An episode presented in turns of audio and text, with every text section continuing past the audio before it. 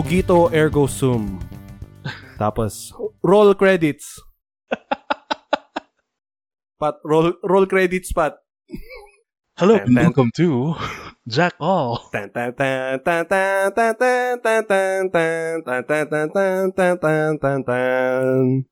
Hindi ko alam, hindi ko alam kung katunog ba 'yun ng ano ng ano to, Good Mythical Morning. Hindi, hindi, hindi so yun nga yung gusto kong ano pag-usapan natin ngayon mga dudes and dudettes. Uh, philosophy and general lang naman. Nothing specific. Specific. Walang hindi hindi specific na topic. Walang specific na philosophy kumbaga. General lang naman kasi lahat naman tayo eh kung hindi natin hindi natin alam na ginagawa natin pero ginagawa na pala natin. Parang ang philosophy ay parang paghinga nga ba. Kumbaga. Hindi mo napapansin pero humihinga ka na pala.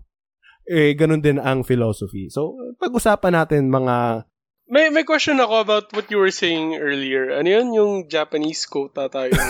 Hindi I, I really Japanese. don't know what that is. Anong job? Cogito, Ano ba yun? cogito ergo sum. Wait. It sounds so Japanese. Cogito ergo sum, hindi yung Japanese. Latin yun. Ano yun? Latin. Hindi ko alam Which kung means? La- Latin ba o French. French si ano eh, si Rene. Latin yun.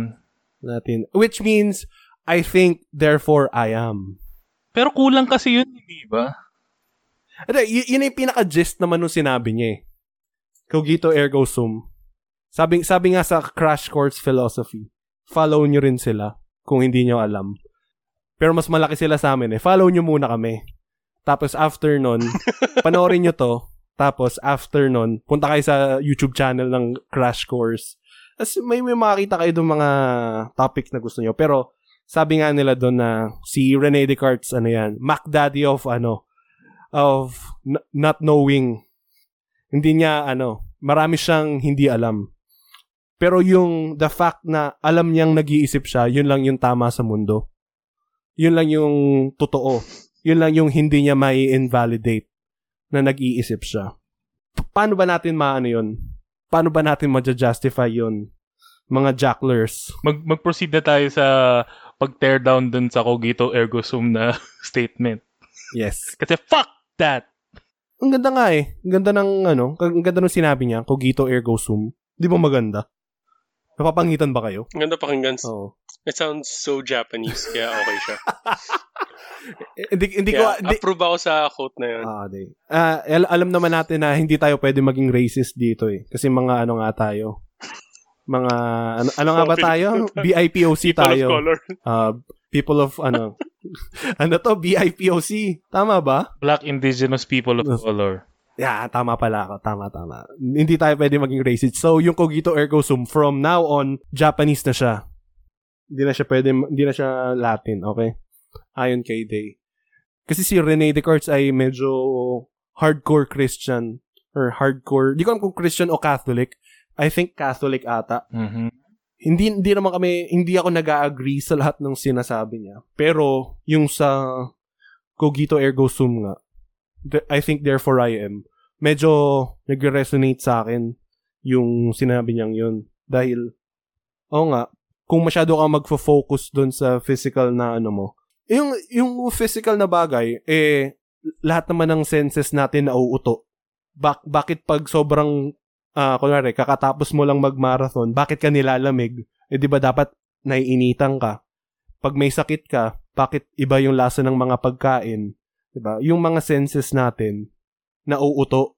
Hindi mo madidispute na nag-iisip ka. Hindi, hindi, walang makakadispute na hindi, na ginagamit mo yung utak mo dahil lagi mong ginagamit yung utak mo.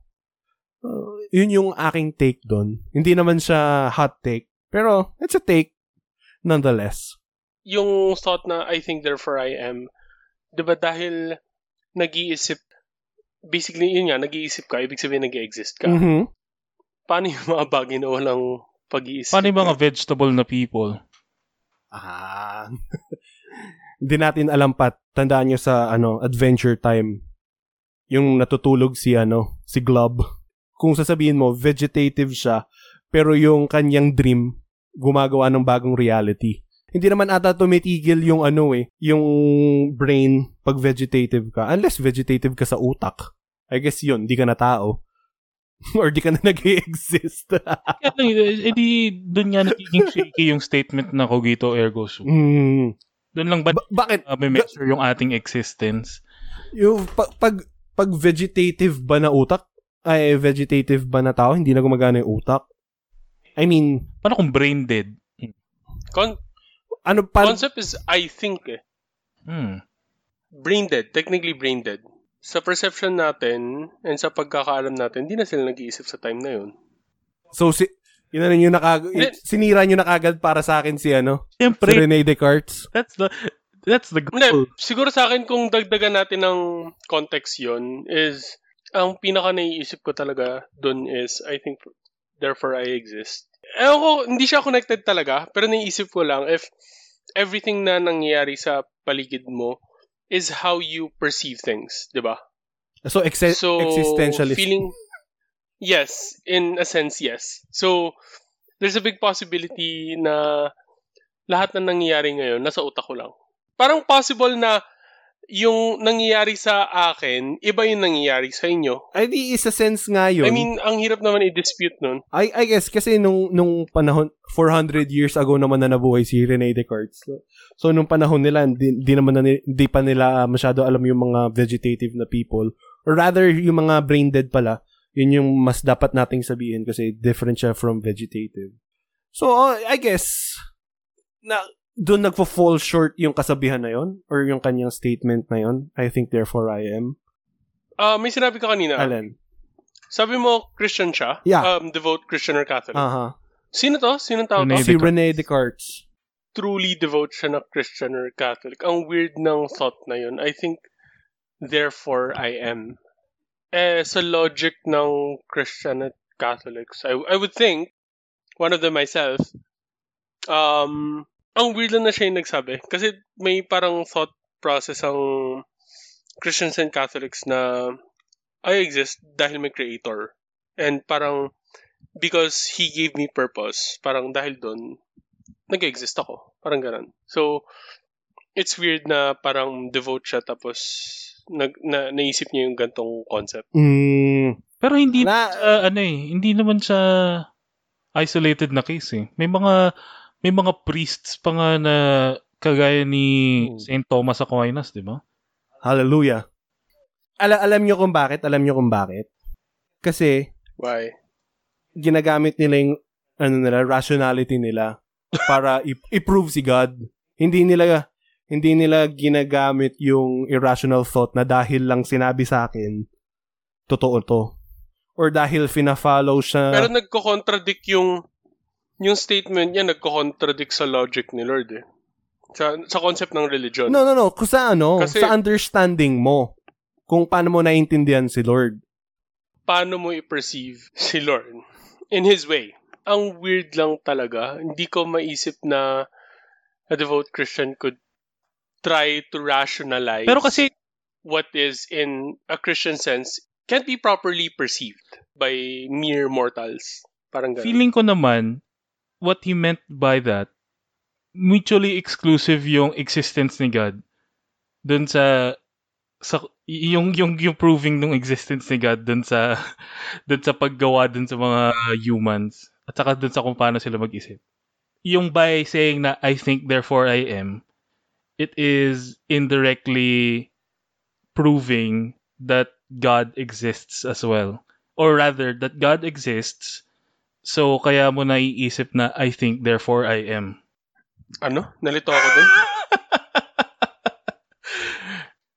Thinking of like, um, sabihin natin in a religious standpoint, yung, sabihin natin, okay, exclusive nga yung thought na yun, nung ginawa niya yung quote, nung minake niya yung quote na yun, Mm. Sabihin natin exclusive yung concept ng religion or what. Sa concept ng religion, yung existence, di ba, sa, sa pagkakaalam ko and sa religion, um, you exist because someone or the supreme being gave you a reason to exist. Hindi mo lang nakikita siguro ngayon kung ano yung reason. Parang ganun na concept ng may mission ka. May parang purpose ka sa buhay. Parang ganon. Sa religion nga, ang argument ko lang doon is, paano yung mga baby or even child na parang namamatay uh, or yung mga nagsasuffer from, ano ba, abortion. May life na yung bata eh, so parang ganun. So, ano yung naging purpose nung thing na yun or or ay nung baby na or ano na yun so does it mean na if hindi mo na discover yung purpose mo before you die hindi ka nag truly hindi ka nag truly exist parang ganun. Mm. So they, you're you're telling me na para sa your opinion is that uh, kahit fetus pa lang is meron na siyang personhood. Hindi siya hindi ko sinasabing Yes. human being ah personhood. yes Okay. in a sense yes Okay, okay. I I respect that. I respect that. it doesn't mean that I'm against abortion. Eh, yun lang ang pag-iisip ko na um, the moment na nag-meet ang sperm pati egg cell, the moment mag-start siya mag-create ng life, yun, yun yung statement eh, nag-create ng life. So, may life na. Um, I wouldn't say na may, pag, may sariling pag-iisip na something goes through the mind kasi hindi pa nga nade-develop. Pero, there is life to it. So, Parang ganun. sina-justify mo yung pagkakaroon ng personhood through language? Kasi we can we can phrase Hmm. many different ways. Pwede natin sabing fertilization Hmm. or some shit. So yung ano ba? In a sense, yes. I would say yes. Okay. Wala, wala, wala namang problema doon, Pat. No, oo nga. Ah, so yung Gusto ko lang ay kontrahing dalawa ngayon. Ganun ako. Oo. Ako, ako yung heal, ako yung heal. Nag-heal turn na ako. okay, ako din, mag-heel turn na rin ako. Yung parable of, gusto ko lang sabihin parable. Pero hindi siya, I guess parang parable na siya, pero hindi siya religious. Pero parable siya ng yung evil doer or evil mastermind na isipin nyo, paano kung yung universe ay ginawa lang 5 minutes ago tapos mer- meron lang merong isang evil genius na nag-implant nung mga memories natin sa atin. Aha. So, ibig sabihin ba nun, ikaw yon Yung sa, I think, therefore I am na yon na line. Eh, in-implant lang sa'yo yung ano na yon yung memories na yon Parang, parang total recall. Ah, siguro yung actions that happens after. So, yung moment na inimplant, sabihin natin ganun yung Eh, case. kaya lang, Day, The moment na inimplant sa yung... Mm. kaya lang, sa ganyan, eh, in-implant, in-implant lang nga lahat ng memories mo. Eh, yung memories Hmm. mo, kahit yung mga actions na gagawin mo, nagginawa mo dati for dahil may reference ka nung implanted memories na yon eh implanted din sa'yo, hindi talaga sa'yo yon Pero ayun nga, you're still faced with a choice. So, no matter ano yung mag-influence sa'yo, at the end of the day, may choice ka. So, kahit nasabihin natin implanted yung memory na yon or even yung implanted memory mo, syempre, ma, ma, mababago yung experiences mo, yung nararamdaman mo, parang gano'n kung na-implant man yun, whatever. Pero at the end of the day, it's still your choice. Yun yung something na nangyayari sa, something that I don't like about um, religious communities, na parang may choice ka pa rin. Kahit na gano'n ka mali, kahit na ano, choice mo pa rin. So, yun yung naiisip ko. Ito ka Ewan na ko. di ah. Tss, Shit! So hot, hot take! pag, pag, pag, y- And I mean, pag yung may mga ano eh, yung mga buzzwords niyan eh, yung mga religion, government, politics, tss, masyad, masyadong hot. Eto, may question, may question ako sa inyo. May Okay. question ako sa inyo. Very popular na, like, ah, hindi siya statement eh. Pero, for example, for example, may baril ka. Then, may magnanakaw na dumating. Um, kasama mo yung partner mo, wife mo, whoever, someone you love. Tinutukan ng baril, yung, or parang hinawakan siya tapos um, held at gunpoint. So sabi, kung di mo ibigay sa akin lahat, babarilin ko to. Ikaw rin may baril ka. So may option ka na barilin yung tao or ibigay lahat nung sayo. Pag binaril mo yung tao, okay, may chance na mamatay yung tao na hinahawakan niya. Pero pag binigay mo naman lahat sa'yo, there's a big possibility that you will kill your future. Na parang lahat nung, nung meron sa'yo, ma, ma, madali lang bitawan para sa'yo. So, for example, nasa yung wallet mo, nandun lahat ng credit cards mo, ganun-ganon. And paano kung binigay mo yon lahat talaga ng kayamanan mo mawawala. So, which is a better choice? Which is okay? To kill a person or to kill your future? Mm. Parang, Al- alam mo yung sabihin ko? Paano ko ibibigay lahat sa'yo? Eh, hawak mo na yung buong mundo ko. Nakakasara. yung concept na yun kasi, it, it goes under the same, uh, parang may ano na, oh, it's always your choice. Whatever you do, choice mo yan. Uh, never magkakaroon ng opportunity na wala kang choice. Eh, You're either making a choice or it's a big possibility lalo na sa mga hindi nabibigyan ng equal opportunities na you're stuck between a rock and a very hard place. Where would you go? So, parang it's up to you, depende sa experiences mo sa ano mo. It's up to you kung ano yung magiging decision mo. Pero at the end of the day, yung problem is, ikaw pa rin yung mabe-blame kasi choice mo. Kahit nabigyan ka ng very limited hand, it's you made that decision. So parang it falls on you. Day, gusto ko yung positivity mo. Gu- gusto ko yung ini-exude mong positivity. Gusto ko yung ini yung ini-exude mong ano, itong ini-exude mong positivity is ano, very refreshing. I wouldn't even say that's it's not even positivity. Bakit mo nasabing positive siya? It, it doesn't seem like a positive Day. thing.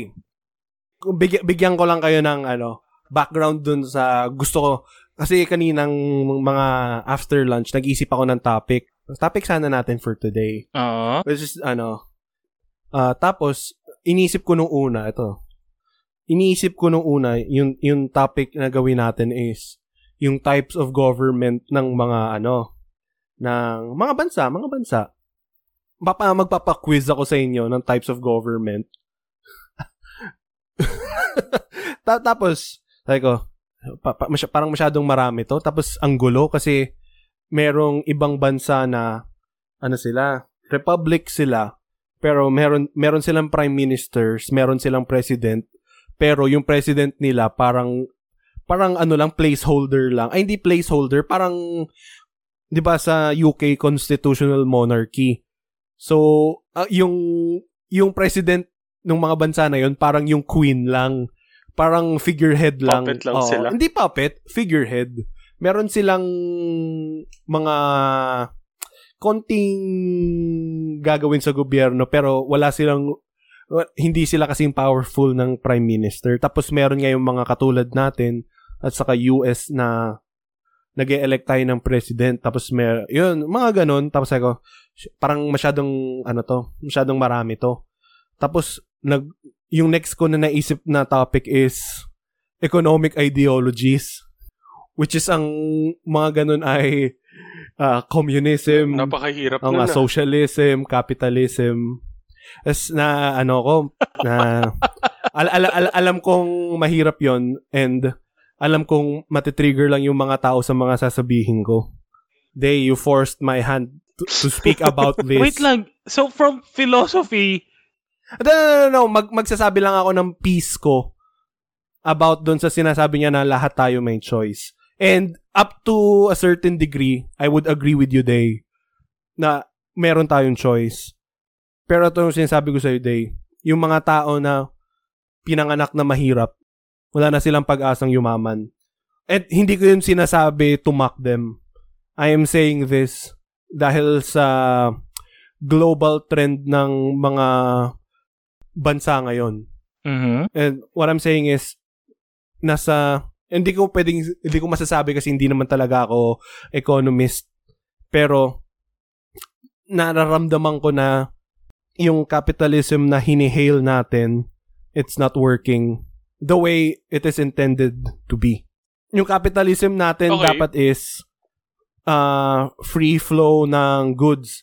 Kung gusto mong magtayo ng business, if you have the means, dapat magtayo ka. Pero ngayon, ang nangyayari na lang sa capitalism na nararamdaman ng buong mundo, I, I'm not I'm not saying buong mundo, pero I could say for the Philippines is yung mga mayayaman na lang yung yumayaman. Tapos yung the middle class stay the same. And yung mga poor, they get hit the hardest. Which is a sad Okay, thing. may factors yun na parang sobrang kulang. If yung concept ng capitalism na sinasabi mo, in an ideal world, obviously opposite ng Philippines, I would say that everyone would have Hindi equal. I agree. No one will ever have equal opportunities. Pero there are opportunities even for for the poor. I would say No, there will no, be a no, lot not- of opportunities no, even not for really, the poor. Wait lang, wait lang, wait lang. Ah, sige. The, the thought is, may factor kang hindi pinapasok doon, which is corruption itself. Na, yun nga, yun nga, Day. par- Day, of- nanggaling na sa bibig mo, I'm sorry to cut you off, pero yung corruption na yan, parte yan ng capitalism. You know why? Lobbyist. Mm. Tingnan natin, sabihin natin na bakit hindi hindi matanggal-tanggal ang sigarilyo dito sa Philippines. Kasi yung mga tobacco, Ang mga sarap. big tanko ay big tobacco companies, naglalabi sila na pag tinanggal nyo yan, pag tinanggal nyo ang sigarilyo, ano yan, parang magsisira ng economy somewhere else. Parang meron silang mga sinasabing ganun. Tapos meron silang mga binabayaran. Hindi ko alam kung sino at hindi ko alam kung magkano. Pero for sure, meron yan mga binabayaran na politicians na mag-lobby para sa kanila. So, yung sinasabi mo, yung corruption na yan, kasama na siya dun sa capitalism. Kaya nga sinasabi ko na capitalism ngayon is hindi yung capitalism na iniisip na will work. Yung capitalism ngayon is yung capitalism na yung mayaman ay yung mayaman at yung mahirap will stay the same. I will get poorer. Tapos yung middle class will either get poor or stay the same. So ako nga, kaya, ayoko na, ayoko na sabihin. Pero ako, I know that kung mag-aanak ako, yung mga magiging apo ng apo ko, kung hindi ako mayaman ngayon, hindi na sila magiging mayaman. Kahit, kahit na, ano, sabihin natin na, in- I, I guess kung manalo ako ng loto, magiging mayaman sila. Pero, kahit na magtrabaho ako, tapos mag-ipon ako ng mag-ipon, it won't be enough. Kahit pag naging sikat tayo, Eh, y- yun nga yung mga, ano, yun nga yung mga one in a million, hindi ko alam kung ano yung mga chances, pero yun yung one-off chance. I wouldn't say it's a one-off chance. I I mean, I, I partly agree sa sa majority ng sinasabi mo. There are a lot of opportunities provided na part yon yung magsisikap ka talaga, part yon yung mag, mag like pagtsatsagaan mo. Pero malaki rin yung part na swertehin ka. O yun nga, Pero not to a point na so pero not like one in a million, not sobrang it's it's it's not like sobrang laking ano kasi there are a lot of people I would say it's more difficult now because of syempre pandemic and everything. Pero there are there were people who were able to ano yung pangit na nangyari na ginaya nila yung yung in, in a sense corruption or pangit na ugali ng mga capitalist na nasa top of the world. For example, nung nag-start ang pandemic, no, even before that, nung sumabog yung Taal, or is it Taal or yung Mayon? Taal siguro. I can't remember. Ano ba yung sumabog last year? Is Taal Taal. ata. I guess. Wait lang. Nung sumabog yung, alam ko Taal. Tal, tal. Umabot dito sa Maynila yung pinaka, ano Ah, niya, di ba? Yung ashes. And then during that time, or there were people na parang nag-take advantage of the situation. Sabihin natin, hindi pa sila middle class. Sabihin natin, uh, sabihin natin nasa lower classes sila. Nakapag-take advantage sila na parang, I'm not saying na sila lang yung gumawa nito ah, pero there, there are those na parang nakakita sila ng opportunity and they, what they did was do their best to make the most out of it. They bought uh, or kung sino man yung may supply ng mga uh, face masks, nag-start sila mag-sell. And then nag-continue yung trend ng need for face mask.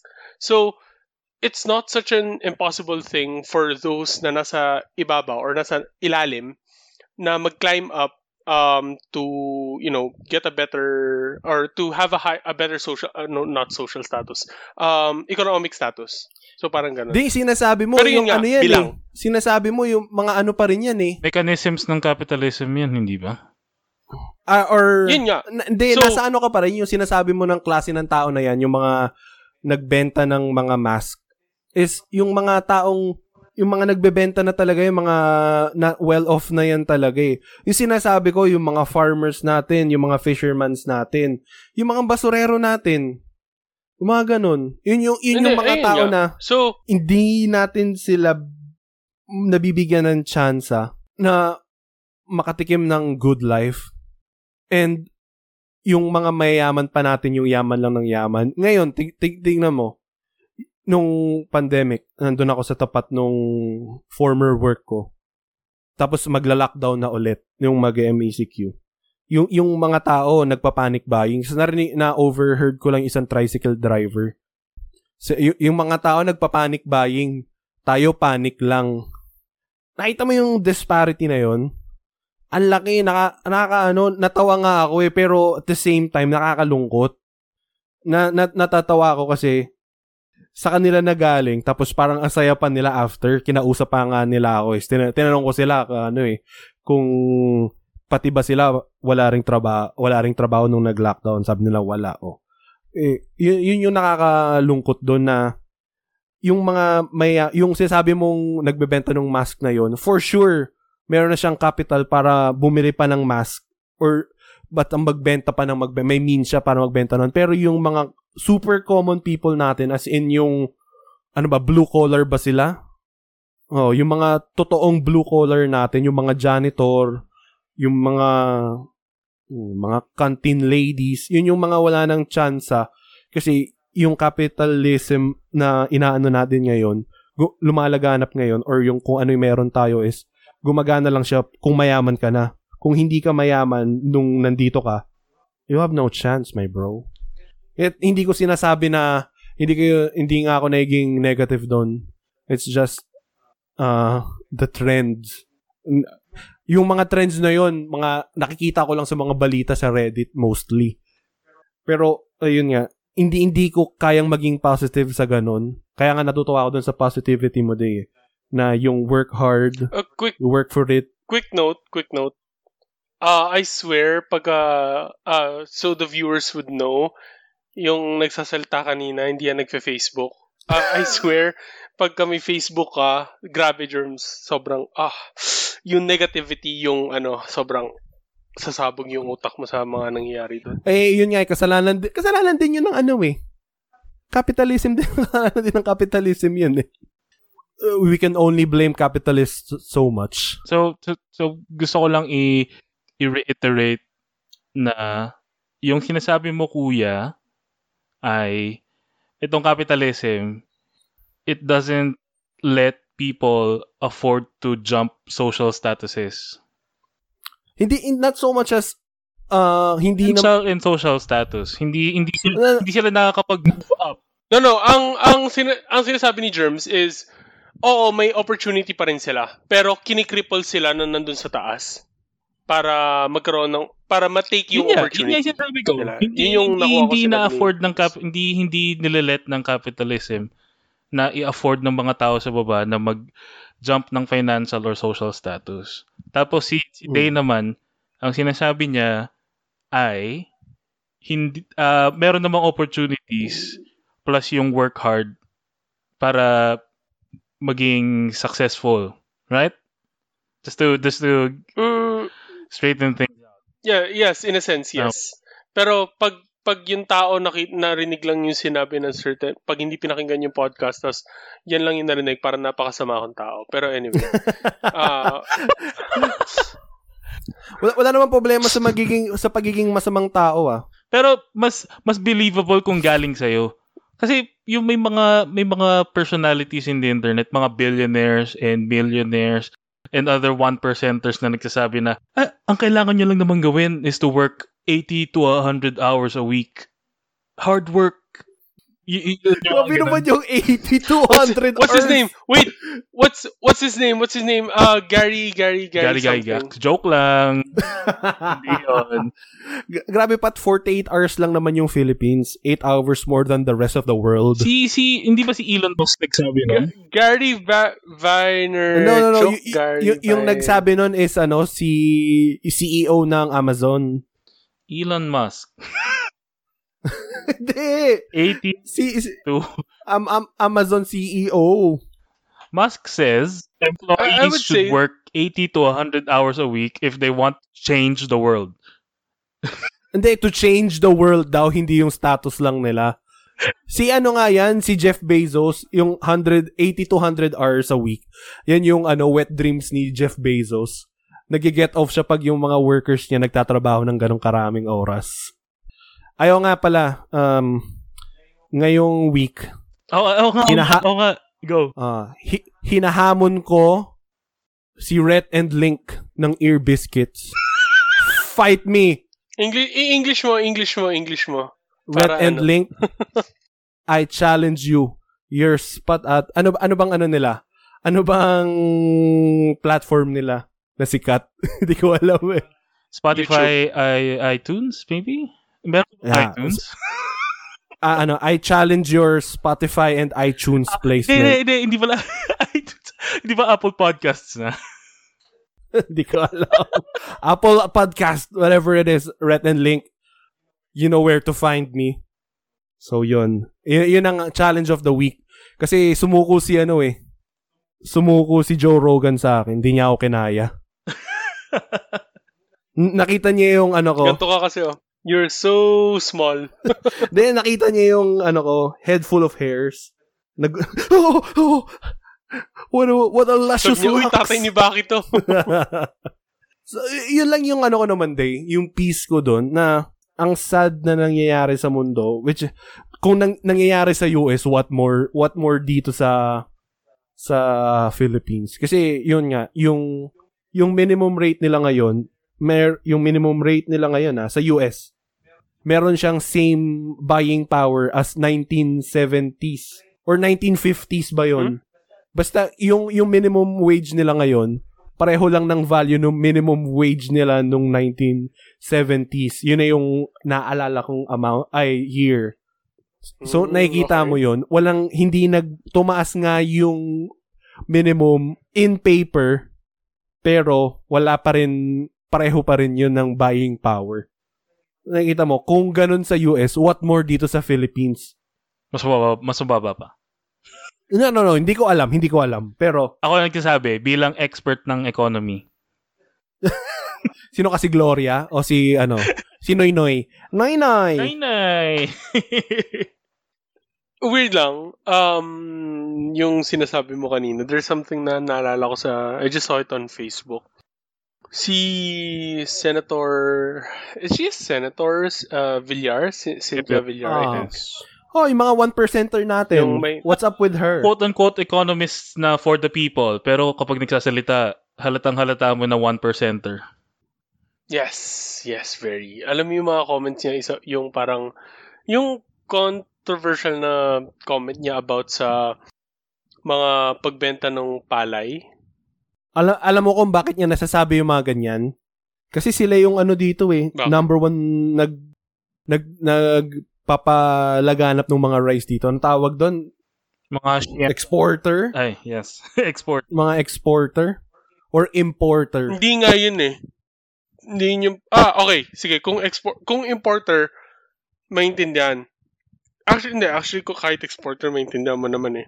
Parang may, may, may parang ano kasi yung Meron silang final mga farmers na taasan yung price taasan yung price ng bigas ng pagbenta. Mhm. I think it's 12 point something per kilo. Yun yung pinaka mababa nila.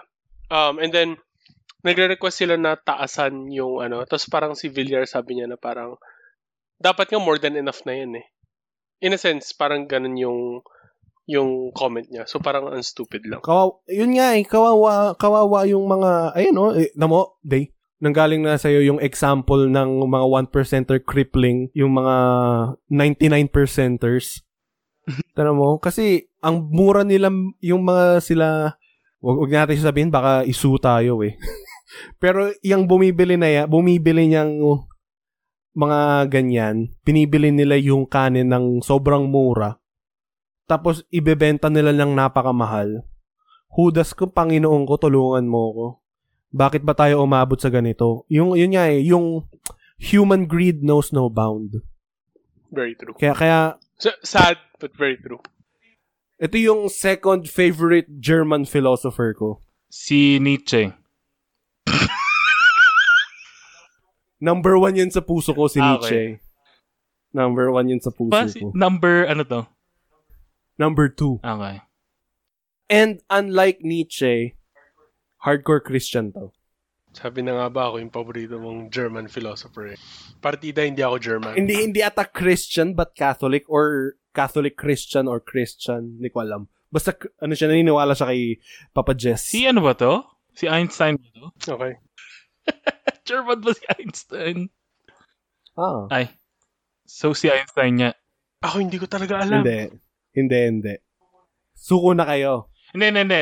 Si Oppenheimer. Wala akong alam. Hindi, hindi. German ba siya? Si Oprah! Bibigyan ko kayo ng clue. Bibigyan ko kayo ng Ah, clue. sige. Clue. You can't think of any, no? Wait, wait, wait, wait, wait. Si,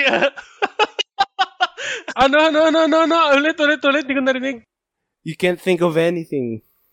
You can't think of anyone. You can't think of Ah. anyone. Kilala ko to. Wait. si Schrodinger. Ah, you can't think of anything. Si ano? Ay. Hindi ko, hindi ko alam. Fr- Sabihin niyo lang kung suko na kayo. something. si, uh, magasabi ako ng mga non-Germans or hindi ko sure kung German o hindi. Si B.F. Skinner. Hindi, Si. Pavlov. Hindi. Si... Hindi naman sila mga philosopher. Ako si, ano lang, ako wala ko si Fred, Friedrich, ba yun? Friedrich, Y- yun na yung sinabi ni Pat, Hey. hindi Nietzsche. Fre- F- Friedrich Nietzsche. Yun yung first name ni Nietzsche. Ah, okay, hindi ba yun yun? Sorry. So, suko na kayo. Hmm. Ay- suko na ayaw kong sabihin, ayaw kong sabihin you won't think of anything. It's just that you can't think of anyone. Ah, magandang clue ba yan? Pag yan, hindi magandang clue yan. Masyado na siyang on the nose. Can't think of anything. Or anyone. Sige, su suko na kayo. Hi, guys. Masyado na on the nose yung you can't think of anyone. Emmanuel Kant. Emmanuel. Buiset. Oh, Emmanuel Kant, my bros. Oo nga. That's so fucking I guess, bad. ano ba, nung nag-search ka ba kanina ng mga pangalan, nung sinearch mong Rene Descartes, tapos yung, yung mga famous lines nila, nandun din pa sa ilalim si, si Emmanuel. Hindi, hindi. I- hindi ko sila ni-research. Alam mo yung ginawa ko kanina habang naglalaro Nag-isip ako. na. Nakikinig lang ako ng philosophy. Mm. Yan naman yung lagi kong pinapakinggan Wow. pag ano eh, naglalaro ako. Kasi di ba yung unang sinabi si Rene Descartes, ano yan, cogito Mhm. ergo sum ay it pertains to yung identity as a person, yung Aha. existence. So, t- meron din ganun si Immanuel Kant, di ba? Mm, Hindi ko maalala. Can't remember. Anong comment? Kahit kapapanood ko lang kanina, hindi ko matandaan. Pero kasi, Alam mo ang, difference natin, Germs? ano, Ikaw, pinapakinggan mo mga philosophy, whatever. Ako nakikinig ako ng flip top. Okay, anyway, continue. Bakit? Bakit na yung mga modern day philosophers natin? Hindi, I wouldn't say philosophers. Modern day poets, yes. Pero I wouldn't say philosophers. Pero anyway, okay. go on ahead. Sige, kasi yung kaya kaya ako naalala to si Kant kasi nung sasabihin ko sa inyo, yun yung pinaka nagre-resonate sa pagiging tao ko or yung hope kong ma-achieve na level of um, personality. Yung pinaka gusto ko na sinabi niya is yung wag mong gagamitin yung tao as a means to an end. Mhm. Which is, yun yung kalaban ng capitalism natin ngayon. Or yung antithesis ng capit kung ano yung capitalism natin ngayon. Yung using a person. Kunwari, ah yung minimum, hindi na, wag, sabi, natin sabihin minimum. Let's say na nagbabayad ka ng mga workers mo and hindi mo sila binabayaran ng kung ano yung tamang amount na dapat nilang ma-receive para doon sa work na ginawa nila. You're using them as a means to an end. Hindi hindi hindi hindi, hindi sila nakakompensate ng tama. And alam naman natin na wala naman sigurong magdi-disagree sa akin na mali ako. Unless blatantly, ay, ay, ito na. May magdi-disagree na. joke lang, joke lang. Hindi, joke lang, joke lang talaga. Anyway, Pero, continue. y- yun nga. So, you never use humans uh, to to meet your ends. Yung, yung, yung quote na sinasabi ni Kuya ay, act in such a way that you treat humanity whether in your own person or in the person of any other, never merely as a means to an end, but always at the same time as an end. Kasi la- lahat tayo na mga tao, meron nga tayo So, mga sar- basically, kung tama ako, okay lang gumamit ng tao basta ma-compensate mo sila na maayos. No, no, no, no, no, Tama no, y- inano ko lang yun na example, pero ang mas tama siguro na lahat tayo meron tayong goal, pero hindi natin dapat gamitin yung mga tao para makuha lang yung selfish goals natin or yung goals nat lang natin. Sabihin natin na, kunwari, itong podcast na to, ayaw nyo talagang mag-participate dito, pero parang pinipilit ko kayong sumali. E di ginagamit ko kayo para sa aking justification ng ends ko. Shit, ako ba yun? Pinipilit ko ba kayo? Oo, di. Oo, Pat. So, we're signing off now. Thank you for ano listening. Goodbye. Good night. Ayun nga. Wow. What a Hindi- run! Three episode podcast. Boom! Every time na nakakarinig ako ng ganito, lagi na lang, yung utak ko lagi na lang nag-zoop sa ano eh. Lagi na lang ako na, lagi ko na lang naiisip capitalism. Pero yung wrong kind of capitalism nga. Right Yung- kind of capitalism? Meron, oo. Kung paano yung intended nun, yung free flow ng market. Alam nyo ba, ito, magda, magda, ano na naman tayo, magda-diverge na naman tayo dahil dyan sa tanong mo pa. Yung right kind of capitalism Teka! kasi. Ah, sige. Teka, bago tayo mag-diverge, dun sa concept na sinasabi Okay. mo. So, for example, let's say this podcast, yung gawin natin example. Sabihin Mm. natin, um, dalawa sa atin gustong gusto gawin tong podcast na to. And Mhm. say, sabihin natin yung isang tao, Patrick, um, ayaw yung podcast. For example lang. Medyo, pero sabihin natin na ayaw ni Patrick yung Ah. podcast. Pero, well compensated siya sa podcast. Mm. Sa logic na yon masama ba yung ginagawa natin kay Pat? Bakit niya aayawan yun kung well compensated siya? sabihin natin na so, for example, for example lang, sabihin natin na pinap hindi naman pinapahiya si Pat, pero against sa sa sa pagkatao niya, sa mga pinapaniwalaan niya. Pero he has to do it to let's say pay the bills, parang ganon. So in Eh di, that logic, Eh di hindi natin... ba yung Hindi, ginagawa? kasi meron siyang ends na kailangan niyang gawin, which is to pay the bills.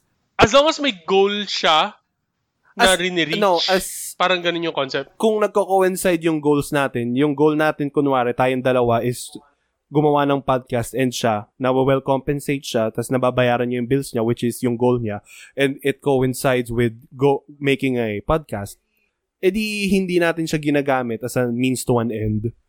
Uh, rather, ako pa yung gumagamit sa inyo. Mm, not exactly, kasi gusto namin gawin. At saka kailangan yung ano, 3 is an odd number. Kasi kung dalawa lang tayo, mahirap. Bakit, bakit, bakit, bakit yun yung, yeah. bakit yun yung line? 3 is an odd number. Parang, water is wet. Hindi, hindi ko alam kung kasabihan yun. Sinabi ko lang yung 3 is an odd number. Pwede ko rin naman sabihin 1 is an odd number. Nagkataon lang na tatlo tayo nag-uusap. so, yun. Is one really an odd number? Thinking about it. Oo, odd number nga. Pero anyway, going dun sa capitalist point mo, uh, what were you saying kanina? Eh, So, so na, nas- nasagot ko naman yung tanong mo, Day. Oh, yeah, yeah. Medyo nagets ko naman. Okay. Ay, medyo lang. Hindi pwede sa akin to.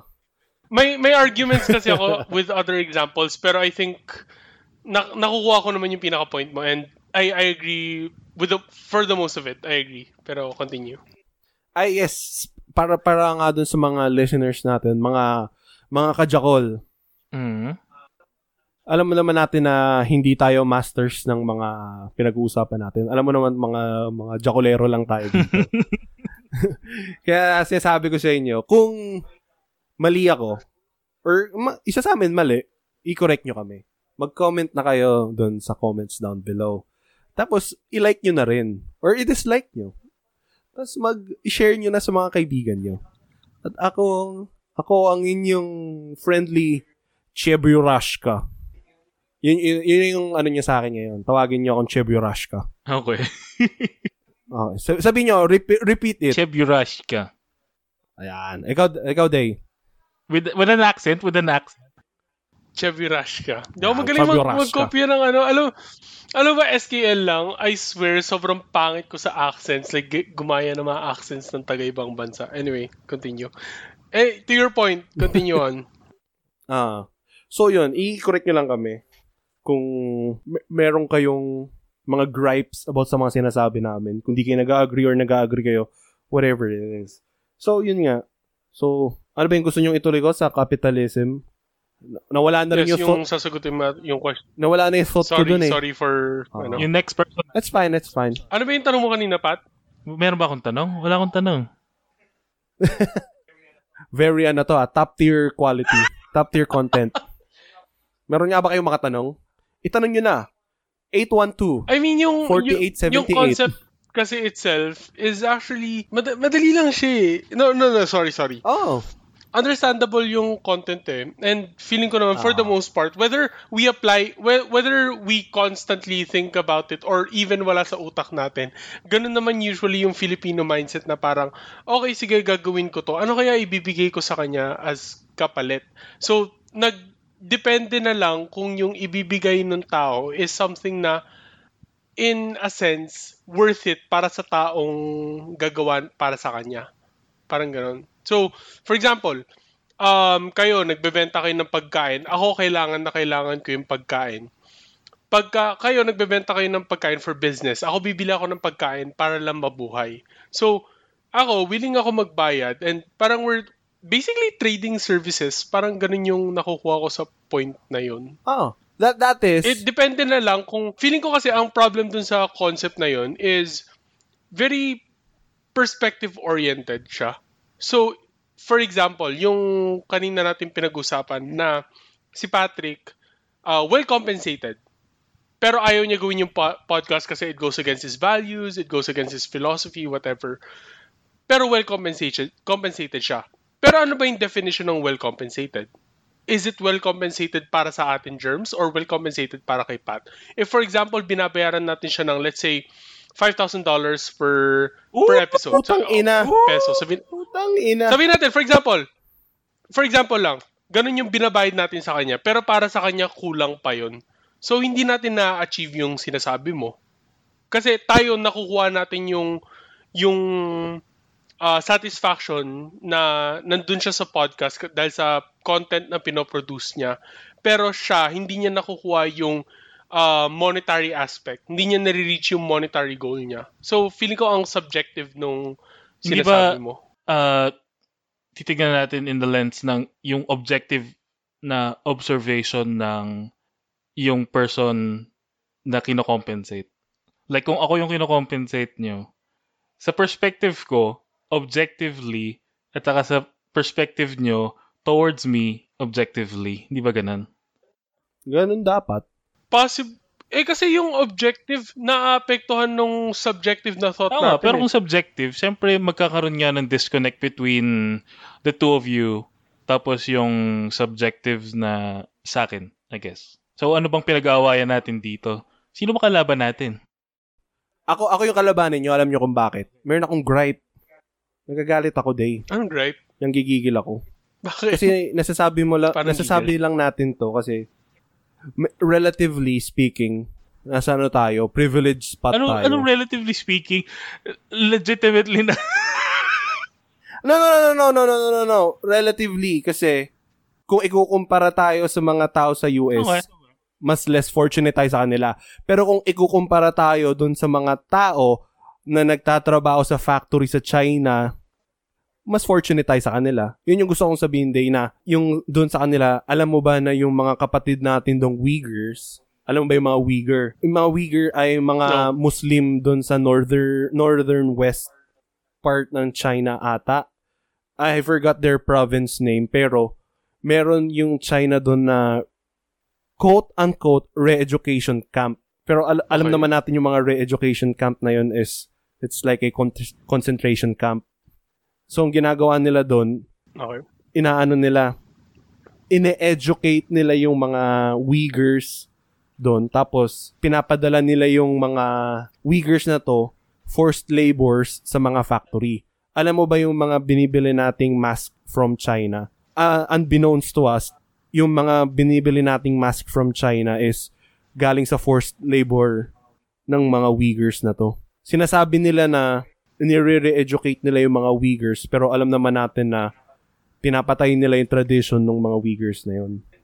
And hindi, this week ko lang din nalaman pero meron din silang ginagawa doon para doon sa mga Mongolian. Pero Meron din nare-reach pa rin silang re-education na camp. Yun nga, ginagamit nila Hindi. yung mga tao na yun. For nga. yung forced Hindi, laboring nila. Ko yung, nagigets ko yung sinasabi mo. And, oo, mali naman. It, feels like some avatar shit na parang nung pumasok si ang dun sa Firebending Nation na school tapos parang history was rewritten in parang ganon. So parang they implant this idea dun sa mga taong yun na parang okay yung magtrabaho ng ganto ganto lang dapat yung sasahurin mo. Pero at the end of the day they still they still meet uh, ends meet. So parang kung nagtatrabaho sila sa mga factory na parang sabi natin sobrang below minimum wage. Pero yung sobrang below minimum wage na yun is yung per, yun yung tingin nilang only chance nila para magkaroon ng pera para mapakain yung pamilya nila. So yes, uh, para sa akin, ay, ay, nagigets ko yung sinasabi mo. Mali yung nag, nag, natatawa lang ako, pero mali yung China sa part na yun. Chinese government. Pero the fact is, nare-reach nila base sa nararamdaman nila, base sa pagtuturo sa kanila. Y- na, Day, day, ano, day, yung what tinutu- are you talking about? Day, Lang, wait na kuya. wait. Nare-reach nila yung ano, day. yung ano nila, goal nila na mapakain yung pamilya nila, Ah. in a sense. day, day, alam mo ba yung nangyayari din doon? Separation ng pamilya. Yes, and I, No, I'm no, not no, no, disagreeing no, no. with it. I'm not saying No, that no, it's no. wrong. I'm saying na separation ng pamilya without contact. Hindi ka uuwi sa bahay niyo at the Oo end of the work day. Mm. You would be I'm not staying saying at it's the wrong. I'm not factory. saying- Oo. Pero, You won't I'm be not saying giving it's wrong. out I'm not- money. Wala Wait. kang wala kang ibibigay na pera Teka. kahit kanino. yung idea na in-establish mo kanina is parang, bas, in a sense, basta beneficial dun sa So you're other saying na ano beneficial na mawala yung mawala yung culture nila? As opposed para lang Para kumita sa- ng pera? And in the first place, nirelocate sila doon. Are you saying culture is more important than life? Day, hindi naman, Saan, saan galing yan, Day? Kakasabi mo lang. Na parang, hindi, wait lang, wait lang. Establish ko lang tong point na to ah. I agree na mali yun. Mali talaga. In every aspect sa akin, mali. Pero dun sa point na rinace mo kanina, yung sa, pin, yung sa question mo, yung sa quote nung, ano pangalan nun? Hindi ko maalala. manual ka. Um, Kant, uh, Immanuel Kant, yun. Dun sa point na yun, sa ganong standard, then it should be okay. Kasi, oh, nata- okay, sabihin natin na mali naman talaga yung start, from the start itself, mali na. Pero present day, sa nangyayari yun sa ginagawa ngayon, sa party na yun, dahil na, parang na, na-embed na sa utak nila, na parang, eto yung kailangan mong gawin para mabuhay ka. And then sa kanila, okay, kailangan ko sipagin to para ma-reach, para mabuhay ako. Is that wrong? Para sa akin, sa idea nung, nung Immanuel Kant, sa ganong context, it's not really wrong. Nagiging beneficial on both, both parties. Pero mali siya. Yun yung Sa ano ko, context mali ni siya. Immanuel Kant, hindi mo nga dapat ginagamit yung mga tao as a means to an end. So, doon pa lang sa simula, X ka na. X. Pero parang nakahanap They- siya ng they- loophole eh. Day, Day, wait. Hi- Hindi ba? Day, narinig mo sa sarili mo, yung, yung compensation nila is minimum to none. They can't see their family. They would be separated. They would be living dun sa mga barracks kung saan sila gumagawa ng trabaho nila. What's living in that day? Hmm. Ano living dun? Would you say that kung nandun ka sa sitwasyon na yun, living yun? I, I completely agree sa part na yon. Yung how it started, yes, dun pa lang mali na. Yung sa concept, concept nung kay Immanuel Kant ah, and even sa ano na perspective, oo, mali siya. Sa conversation na to, with the thought of Immanuel Kant's quote, ah, yung sinabi mo kanina. So, at the beginning, these people, these, sabi natin na tong si, sabi natin si A, yung mga Chinese, whatever, yung B, yung na-torture or yung na Yung ano yung sabi mong tao? Anong grupo ng tao yun? Uyghurs.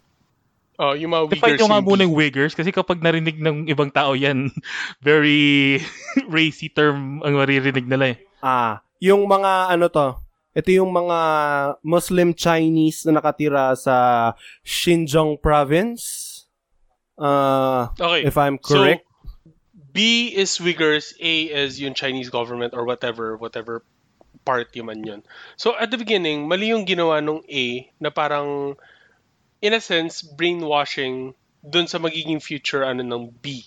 Pero sa nangyayari ngayon, sa, sa point of view ni B, okay lang siya.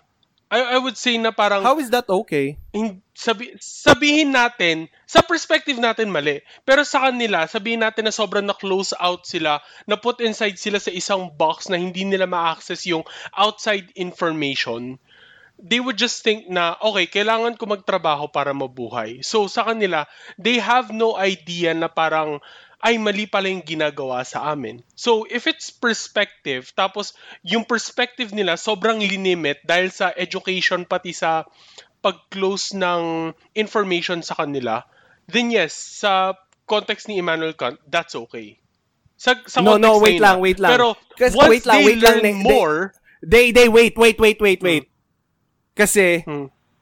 kay Immanuel Kant, magsisinungaling ka pa lang sa, ano mo, sa goal mo, mali ka na kagad.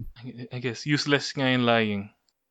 Magsisinungaling ka pa lang sa goal mo, mali ka na kagad. And do you think okay. na this certain group, hindi lahat sila, it's the Communist Party. Di ko alam kung pwede ko masabihin yun. Na hindi tayo mas na hindi tayo masa sniper. Parang meron ng pula dito sa kwarto ko ngayon eh. Pero Book mo itong, lang yun, book mo lang yun. to, itong si Group A, talaga bang plano nilang i-re-educate? Educate with a big quotation, my dude. That's a very big quotation. Nag-ano pa nga eh, masy- masyado pa nga mabait yung quotation na yun eh. Ma- masyado pang mabait yung term na edu- re-educate sa mga Uyghurs na kapatid nating Uyghurs. So, tama nga, Xinjiang province sila. So, yun nga. Sa, sa tingin mo, balak nilang i-re-educate lang yun? Sa tingin mo, yun lang yung balak nila doon? Hindi ba, ano yan, tradition genocide? Whatever the term is. Yun yun eh. Nagsinungaling ka pa lang doon sa balak mo. I'm not, I'm not Mali saying na mali ka. And I'm sorry na hindi ko ata, hindi ko ata kagad Ah, nasabi yung okay. So- line na yun. Pero, Kung pero nagigets ko sinasabi ni parang initial Kasi thought sinasabi ni pa lang. tinutruman show yung mga tao. uh, sabihin natin ganito, Germs, ikaw, no access to internet, no access to outside information, and then every day you go to school, sasabihin sa'yo na, um, this is the best place where you are. All you need to do is work hard and you'll be able to eat. Parang ganun. So, na-embed na sa yung idea na ganun. So, yun nga sa perspective ng mga taong yun, kung wala silang outside information, applicable yung kay Immanuel Kant. Pero kung yung sinasabi mo nga na initial pa lang na sa, sa point ni part A na, nag, na parang dinedeceive na nila si part B, okay, kung mali yun, nagigets ko na yung point. Pero kasi hindi naman siya well established kanina. I thought, ang pagkakaintindi ko kasi is, basta nagbe-benefit si, Ah. si A, nagbe-benefit si B, sa perspective nila, sa perspective nila, basta nagbe-benefit sila, okay yon Hindi siya masama. At Yun saka yung note intindi ko. lang, hindi nila dinideceive si Group B. Ang dinideceive nila is the rest of the world. Tinatry nilang i-deceive na re-education lang talaga pero it's not really a re- re-education. Sino bang naniniwala doon? Nazi. And for that matter, may, meron pang isang sad na storya from India naman na eh, kailangan natin to ilabas doon, Pat.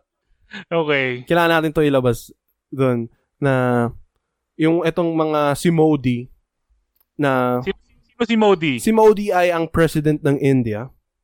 Who? Who? A president ng India si Modi. So yun nga nagpapaano siya. Nagpapatayo rin nagpapatayo rin siya ng re-education camp. Alam mo kung paano ka, para kanina? Sa mga Indianong Muslim, sa mga Indian na Muslim. Kasi galit sil galit din sila sa mga sa mga Why? Indian na Muslim. Kasi ano sila, ah kung paano si Trump sa US, conservative uh, conservative Indians na dapat ano ka, ano yung religion nila? Hindu? Yeah, Hindu ka dapat. Hinduism. Sorry. Oo. How is that so different from families raising their children to be Christians or Catholics? They pag sabi sige, sabi natin ganun. Sa tingin ah ti- tingnan mo yung mga ano. Tayo, tayo kami, kami ni Pat. We were raised on a Catholic family. Nung lumaki kami, merong we had the choice. We had the choice to accept, shun, or skeptically accept. Meron kaming choice. We had all the choices about that. Sa tingin mo, itong mga Uyghurs, meron silang choice doon na nire- nirelocate sila doon. That's the difference day yung choice. Meron kaming choice to do what we want. They don't have the choice.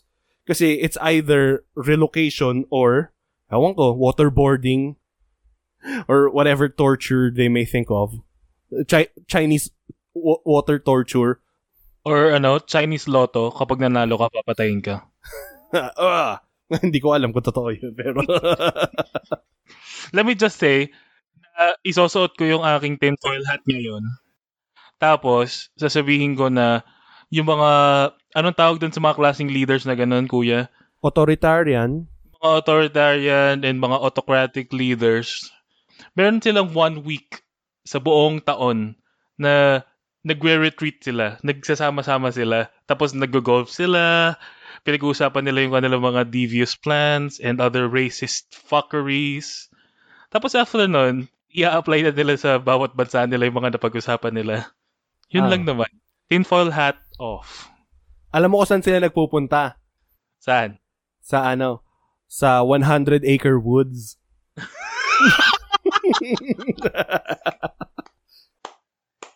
Day. Day, I Day, don't you get know. the Sino nakatira sa sorry. 100 Acre Woods Day?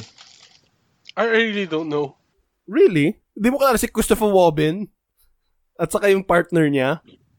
Mm, So, doon doon doon sila nagre-retreat.